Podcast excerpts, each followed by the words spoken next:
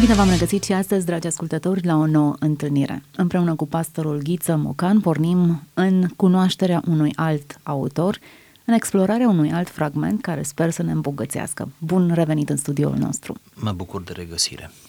Astăzi poposim în dreptul unui poet mai puțin cunoscut de noi, dar care naște niște rezonanțe pe care oricine iubește poezia le simte.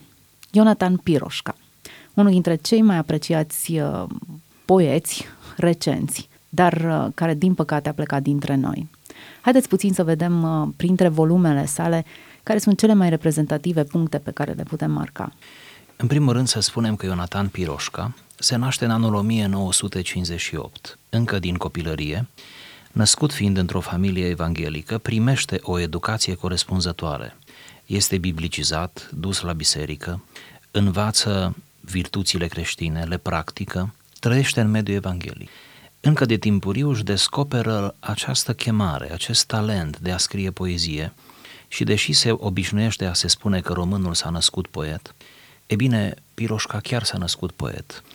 Scrie poezii, surprinde biserica, pe cei dragi, pe cei apropiați, își surprinde profesorii de la școală și începe să aibă o notorietate locală.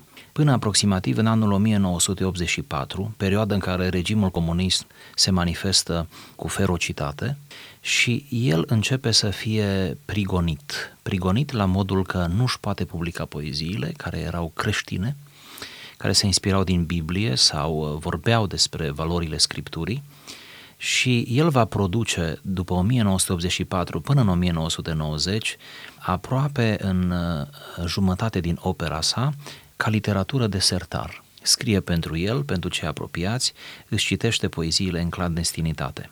În anul 1994, la 4 ani după Revoluție, reușește să își publice primul volum dintre cele 7.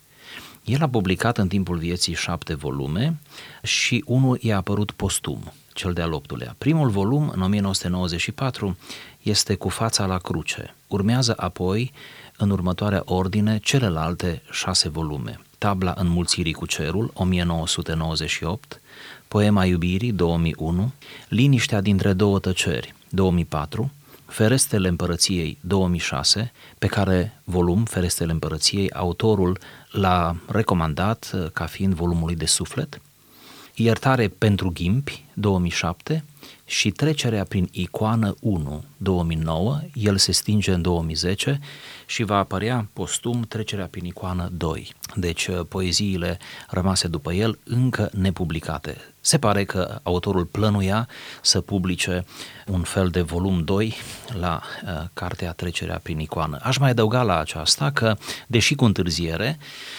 vine și recunoașterea din partea Uniunii Scriitorilor, ceea ce pentru un poet evanghelic este un caz rarisim. În anul 2008 devine membru al Uniunii Scriitorilor. Lucrul acesta trebuie să ne producă bucurie și un soi de mândrie benignă, adică să privim cu admirație spre acest mare poet care reușește să surprindă și să aibă recunoaștere dincolo de granițele evanghelice, ceea ce înseamnă mult pentru mediul evanghelic românesc. Cam acesta este pe scurt Ionatan Piroșca. Dacă ar fi să fac câteva aprecieri pertinente asupra operei sale, asupra poeziilor, trebuie să știm că poeziile lui sunt greu de rostit în biserică, greu de recitat în biserică, sunt destul de alambicate, solicitante, cu multă metaforă, greoaie într-un anumit fel, miezoase pe de altă parte și care poezii mai degrabă se pretează la o lectură fără cuvinte, deci să te uiți cu ochii la ele, să le parcurgi cu ochii și nu atât cu urechile. Ca să reciți Piroșca, mă gândesc că trebuie să ai ceva talent actoricesc și să știi să interpretezi, de fapt. Invităm un actor la noi în studio. Ar fi ceva deosebit ca cineva de profil să recite poeziile lui. Rodica Bogdan spunea că Ionatan Piroșca e o lecție despre sâmburi. Și voia să spună în aceasta cuprinde traversarea minusculelor pentru a fi absorbiți de majusculă.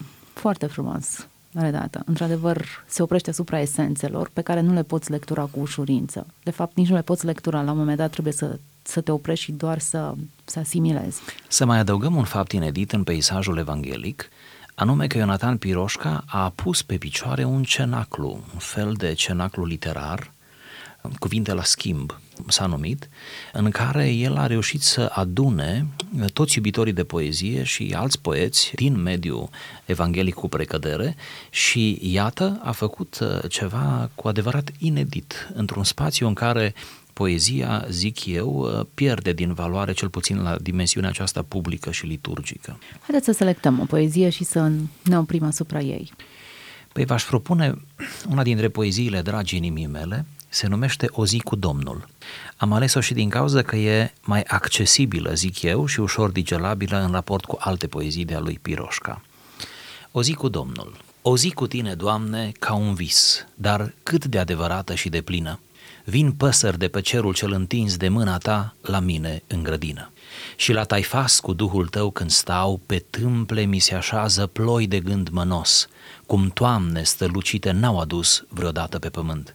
Sau de încep în ascultare sfat să iau, cum gâza în saci ei polen, se înlătură din aer deodată văzduhul tot și doar un cer solemn și o preumblare sfântă și împreună prin humusul secundei sfărâmate, cum se domoală valuri în lagună sub tălpile triremelor uitate. O zi cu tine, Doamne, și rămân cu încă o zi neîmbătrânit și bun. Sunt aerul mai plin cu un plămân ca seva în nuiaua de alun. Foarte frumos. Poate acum ne-ar trebui o pauză, să stăm puțin, să revenim asupra textului și doar să-l savurăm.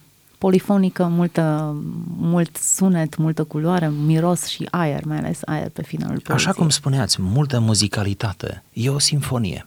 E mare lucru să pui cuvinte și metafore care și să sune bine și să fie cuprinzătoare, pe de altă parte și să-ți dea această eleganță estetică și să te poți bucura deopotrivă de conținut, dar și de estetica versului, ceea ce puține poezii evanghelice îți oferă. Începem cu propunerea de a petrece o zi cu Domnul. Pare cel puțin scripturală. Începe cu o zi, începe cu o fărâmă, cu o porție foarte mică pentru a descoperi întregul. Dar începutul e ca o invitație la hai să stăm puțin de vorbă. Într-un fel te duce cu gândul la Ioan în insula Patmos, care spune că în ziua Domnului eram în Duhul. E o invitație ca să-l citesc pe Piroșca, la taifas. Și aici puțin tare expresia, mai ales puțin tare, ușor peorativă, nu? Taifas, cum te-ai putea permite taifas cu cineva care nu e de teapa ta? Da, la limita blasfemiei, să stai la taifas cu Duhul. Ei bine, poezia introduce, poate că așa ar trebui să spună, un anumit gen de familiaritate cu divinul, anume că poți să ai o relație cu Dumnezeu atât de caldă, atât de aplicată, de familiară, dar păstrând reverența, păstrând proporțiile, diferențele, raportându-te de la inferior spre superior, recunoscându-L pe Dumnezeu, dar în același timp apropiindu-ți-L pe Dumnezeu. Poezia aceasta, ca și multe altele de ale lui, are așadar o valoare mistică în sensul cel mai elegant al termenului. El a fost un poet mistic până la urmă. Și dacă vorbim de mistică, în sensul corect și frumos, atunci poate nicăieri mistica nu își găsește o exprimare mai bună decât în poezie. Proza greu face față, predicile și mai greu. Poezia însă îți dă ocazia să te exprimi, să-ți exprimi trăirile, pentru că te ascunzi sau le ascunzi în metafore. Stăm o zi în grădină cu un Dumnezeu care își trimite păsările. O zi cu tine, Doamne, ca un vis, dar cât de adevărată și de plină. Vin păsări de pe cerul cel întins de mâna ta la mine în grădină. O imagine a Edenului, ai zice. Pot să zici asta. O părtășie edenică. Mereu citind poezia asta, eu acolo m-am dus cu gândul, nu e obligatoriu. Aici este geniul unui poet mare, prin faptul că îți lasă multiple forme de interpretare. Lasă semantica în seama ta. Poți să-ți adaptezi poezia în funcție de cât de multe puncte de sprijin ai tu în orizontul tău intelectual. Și aici grădina aceasta ar putea fi, de exemplu, ca o sugestie, grădina Edenului. Auzi, și la taifas cu duhul tău când stau, pe tâmple mi se așează ploi de gând mănos, cum toamne strălucite n-au adus vreodată pe pământ. Eu, de exemplu, aici citesc metanoie, pentru că metanoia înseamnă schimbarea minții. Eu aici citesc lucrarea Duhului, lucrarea aceea mântuitoare, realizată la nivelul minții, strofa a treia, sau de încep în ascultare sfat să iau cum gâza în sacii ei polen. Se înlătură din aer deodată văzduhul tot și doar un cer solemn. Aceasta este seninătatea acceptării chemării lui Dumnezeu. Interesant, eu nu m-am dus cu gândul acolo. Eu am citit altfel poezia și poate ar fi interesant să suprapunem versiunile. Te rog. Câți cititori, atâtea interpretări. Să facem acest exercițiu. N-ai putea să stai la taifas cu Duhul Sfânt fără să ți se așeze gânduri pline de semnificație, gânduri adânci, mănoase. Pentru mine toamna e un anotimp al vieții. Niciun grad al maturității nu poate să-ți aducă atâta înțelepciune cât îți poate aduce un sfat cu Duhul Sfânt. Și cumva asociez aceste cuvinte cu un anumit grad de înțelegere și de maturizare pe care nu neapărat anii ți aduc, cât timpul pe care reușești să-l valorifici cu Duhul Sfânt în grădină. Frumos. Am citit bine? Foarte bine. Dacă ar fi un al treilea... Probabil că ar lectura diferit același text. Dar la fel de bine. Aici este geniul poetic. Apoi continuă el, și o preumblare sfântă și împreună, auzi ce expresie, prin humusul secundei sfărâmate. Să-ți imaginezi o secundă nu-i lucru ușor, să-ți o imaginezi și pe aceea sfărâmată, spartă în bucăți. Efemeritatea timpului, a vieții, cum se domoală valuri în lagună sub tălpile triremelor uitate. Poate trebuie să precizăm că triremă erau de fapt niște vase de război folosite în antichitate, care aveau trei rame, trei vâsle, și care erau foarte rapide și foarte utile, erau relativ mici și utile în vremuri de război, uitate în vreme de pace. De aceea el folosește această metaforă interesantă aici, sub tălpile triremelor uitate. Și apoi reia ideea din prima strofă, o zi cu tine, Doamne, și rămân cu încă o zi neîmbătrânit și bun. Sunt aerul mai plin cu umplămân ca seva în nuiaua de alun. Ei, aici merge metanoia. În fiecare zi devin nou.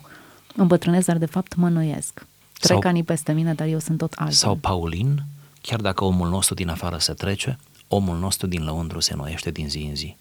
Nota bene, să adăugăm în chip biografic, Ionatan Piroșca a suferit de o boală cumplită care a dus-o în ultimii ani pe picioare cu dureri îngrozitoare, o boală a sistemului osos, muscular, scleroză în plăci sau ceva de genul acesta, și a trăit cu multă suferință, o suferință pe care și-a asumat-o, o suferință care l-a imobilizat în ultimul timp, care îl făcea greu deplasabil, o suferință care făcea ca și scrisul lui de mână să fie tremurat, o expresie a suferinței. Și totuși suferința aceea nu i-a împiedicat inspirația. Ba dimpotrivă, se prea poate, cum vedem și la alți mari autori de-a lungul istoriei, suferința să aibă o conotație bună și să sprijinească indirect creația respectivului autor. Da, suferința nu transpare din această poezie. Poezia aceasta sugerează un autor care joacă pasul ștrengarului printr-o glădină, lipsit de griji, lipsit de apăsare, respirând aer proaspăt și în sens, figurativ, evident. Se ascunde în spatele cuvintelor sau pur și simplu asta era experiența pe care o trăia, chiar dacă era încătușată într-un trup suferind? Da, cred că această poezie descrie năzuința, desprinderea. Reușește în poezie să desprindă de inadvertențele imediate, de durere, suferință și efemeritate și să țintească sus, să se înalțe precum un pasăre puternică, să se înalțe și de acolo, de la acea înălțime, să ne vorbească despre experiențe mistice cu Dumnezeu. Vedeți, vă rog, jocul acesta între vis și realitate. O zi cu tine, Doamne, spune ca un vis, nu e un vis, adică e ceva ce se poate atinge în planul sufletului spiritual. Poate că ar trebui să ne încurajăm ascultătorii că lucrurile acestea nu se întâmplă doar în poezie. Ele sunt descrise în mod magic, magnific în poezia aceasta. Dar, de fapt, o zi cu Domnul putem să avem oricare dintre noi. De fapt, e un vis și totuși e un vis realizabil. Lucrul acesta se poate, chiar dacă noi nu vom ști niciodată să descriem cu atâta frumusețe experiența aceasta. Este o chemare la experiență, într-un fel. Iar cei care l-au cunoscut și au depus de-a lungul timpului mărturie despre el, eu nu l-am cunoscut personal, dar cei care l-au cunoscut mereu amintesc de această deschidere mistică a lui și de această bunătate a poetului și profunzime și iubire nețărmurită de Dumnezeu și de semeni. O înțelegere extraordinară a semenilor și o iubire nețărmurită, ceea ce spune mult despre biografia unui om și despre opera lui de altfel. Îmi place cum expresia la taifas e oarecum contrabalansată de cerul solemn și îmbină cele două elemente, familiaritatea pe care o are un tată cu fiul și fiul cu un tată, solemnitatea care aduce elementul de reverență, de respect. Într-un fel, cum s-a spus, poeziile lui sunt pline de paradoxuri și acest paradox dă uneori frumusețea, nu? Familiarul este pus în raport cu transcendentul, pământul în raport cu cerul, nu? Lucrurile comune, obișnuite, trăirile efemere ale fiecăruia dintre noi, viața în sine efemeră, da, și realitatea de dincolo. Ele sunt toate aruncate și amestecate în mod ilustru în poezie, livrate sub formă poetică. Pe undeva, autorul sugerează că am putea să ne asumăm lecțiile pe care ni le oferă și păsările de pe cerul întins și gâzele care își adună polen în sacul lor. Tot cerul și toamnele și tot universul acesta e ca o lecție uriașă pe care o putem primi și ca o revelație completă a dumnezeirii. Este un imn adus creației. Mari teologi, îndrăznesc să afirm asta, mari teologi au ajuns într-un moment anume a exprimărilor teologice la această admirație a creației și la teologia creației. Poetic e chiar mult mai simplu, zic eu, dacă ai talent. Pur și simplu elogiază creația aproape ca și în psalmi, psalmii aceia care elogiază creația lui Dumnezeu, cerurile, nu? Cerul și pământul, fenomenele naturale, stelele și așa mai departe. Cum psalmii cheamă întreaga creație la devoțiune și la doxologie, la laudă, la adresa lui Dumnezeu, Ionatan Piroșca reușește să aducă tot cerul în grădină, să aducă toate gâzele, să le prindă în palma lui, ne ofere această viziune plastică, da, a relației cu Dumnezeu. De ce, dacă tot vorbim de un așa mare poet, să nu lansăm această provocare, zic eu, înspre cei care se străduie să scrie poezie din mediul evanghelic și care ne ascultă? De ce, dacă încă n-au citit poeziile lui Piroșca, să nu le indicăm ca literatură sau ca bibliografie obligatorie? Nu, obligatorie. Eu nu scriu poezie și sunt îndrăgostit de poezia lui Piroșca, dar cine scrie? El ar trebui să fie și interesat să citească. Și atunci, bibliografie obligatorie pentru cine vrea să scrie poezie, nu ca să limite pe Piroșca. Ce ca inspirație. Exact. De ce marii poeți și profesori de filologie recomandă a citi multă poezie dacă vrei să scrii și tu ceva poezie? A citi multă proză dacă vrei să scrii și tu proză. Deci se pare că întâi trebuie să citim și apoi să scriem. Deci ar fi literatură sau bibliografie obligatorie, dar și celor care nu scriu poezie. Le recomandăm să se apropie de acest sanctuar, de această poezie greoaie, care nu trebuie citită. Când te-ai apucat de ea, trebuie recitită. Ea revendică o lectură imediat după ce ai încheiat-o pe prima. Și să revii din nou și să te uimești de frazare, să te uimești de metaforă, să te uimești de paradoxurile acestor poezii, de fapt. Păi, cred că același exercițiu l-am practicat și noi acum. Am citit-o cap-coadă, am revenit, ne-am întors asupra unor cuvinte pe care le-am socotit importante. I-am dat târcoale. Cam așa, sună foarte bine. Sunt mai bun după o zi cu tine, Doamne? Ionatan Piroșca spune că e mai bun. Spune, sunt mai bun și sunt neîmbătrânit. Sunt aerul mai plin cu un plămân, ca seva în nuiaua de alun. Sunt mai plin de seva, mai verde. Sunt mai pregătit pentru viață. Sunt mai pregătit să întâmpin ziua de mâine. În contrast cu atitudinea pe care o putem avea uneori la final de zi, epuizați, îmbătrâniți, extenuați. Iată, o zi cu Domnul aduce acea întinerire, înnoirea interioară. Plin de suc și verzi, spun cărțile poetice ale Scripturii. Iată, aceeași idee. Putem alege o cale a întineririi. Și sigur, asta se referă, în termen paulin, cum spuneam, la înnoirea pe dinăuntru pe care ne oferă Duhul lui Dumnezeu, relația cu Dumnezeu, și care este în contrast cu ridurile de pe afară, cu bătrânirea trupului, cu, nu știu, pierderea anumitor capacități speciale care le aveam la anumită vârstă și așa mai departe.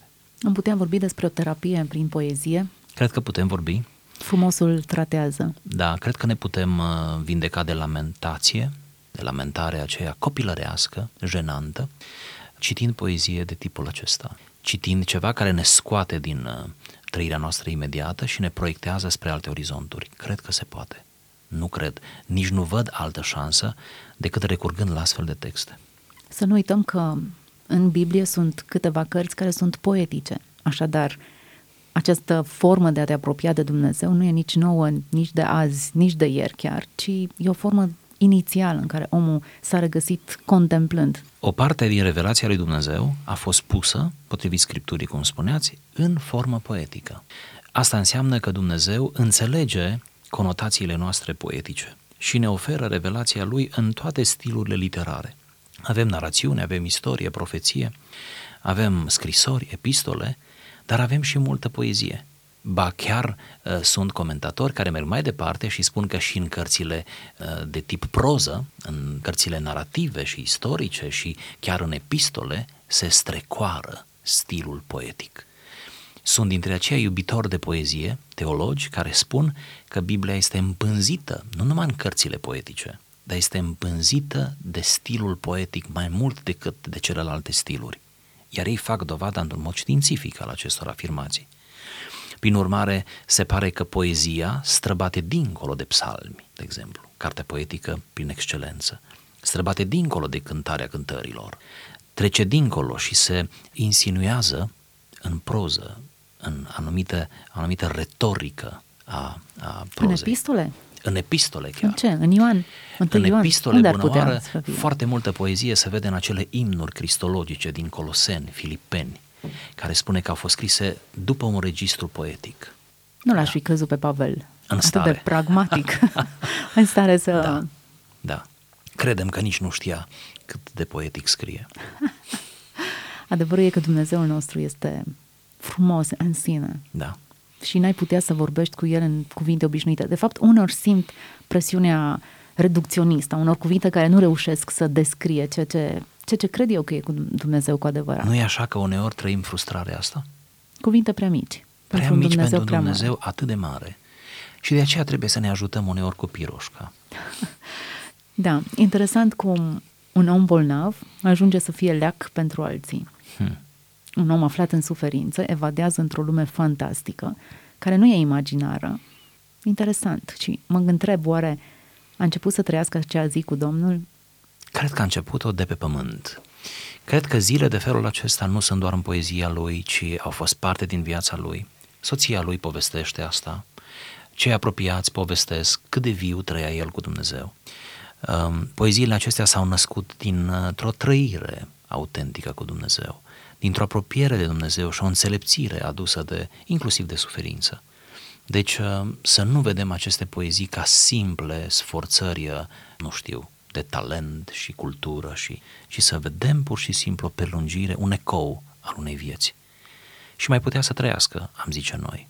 S-a stins de vreme pentru speranța de viață de azi, dar luând în calcul suferința lui, plecarea din lumea aceasta a fost o izbăvire dintr-o grea suferință și a lăsat în urmă un tezaur insuficient exploatat. Putem să ne întristăm puțin. Insuficient exploatat mă refer în mediul evanghelic, pentru că nu e o poezie accesibilă, mă refer de rostit în biserică sau... Da, trebuie bine să te pregătești să spui o poezie în biserică, să citești o poezie de Piroșca, trebuie să-i faci introducere, așa percep eu, poate trebuie să aduci niște completări după aceea sau cel puțin să o mai citești odată la microfon. Din cauza aceasta, el are o soartă ingrată, postumă. Nu este bine prizat. Sunt atâția care nu știu de el și eu spun asta prin micul sondaj pe care eu îl fac umblând uneori prin biserici. Nu știu de el, nu știu că a existat sau știu de foarte vag și el ne-a reprezentat cu atâta cinste în fața unei instituții care validează talentul poetic, Uniunea Scriitorilor. Ionatan Piroșca sună maghiar. Da. Probabil că era. Probabil ca rădăcină, ceva, nu cunosc. Dar în orice caz, mânuiește, dacă se poate spune mânuiește, articulează bine limba română, găsește subtilități și elemente care dau foarte multă forță cuvintelor pe care le așterne pe hârtie. Le așterne, uite, timpul prezent, când de fapt el e altundeva. Scriind poezii scurte, să spunem și asta. Numărul de strofe este limitat, dar bogăția de idei este extraordinară. Cred că se pot scrie eseuri pe poeziile lui. Ne luăm rămas bun de la Ionatan Piroșca astăzi cu regret. Hai să ne luăm cu regret și cu speranța totuși că ascultătorii noștri, mai ales cei pe care i-am surprins cu acest nume și cu această poezie, vor căuta fie pe internet, fie vor căuta volumele lui de poezie. Cred că ar fi frumos să încheiem tot cu Ionatan Piroșca. Să citim ultima strofă? O zi cu tine, Doamne, și rămân cu încă o zi neîmbătrânit și bun. Sunt aerul mai plin cu un plămân, ca seva în nuiaua de alun. Ionatan Piroșca, O zi cu Domnul. Această emisiune a fost pe marginea unui paragraf, unei poezii citite dintr-unul din volumele sale. Mulțumim pastorului Ghiță Mocan pentru acest timp de împărtășire în care am descoperit frumosul încă o dată. Să fiți binecuvântați!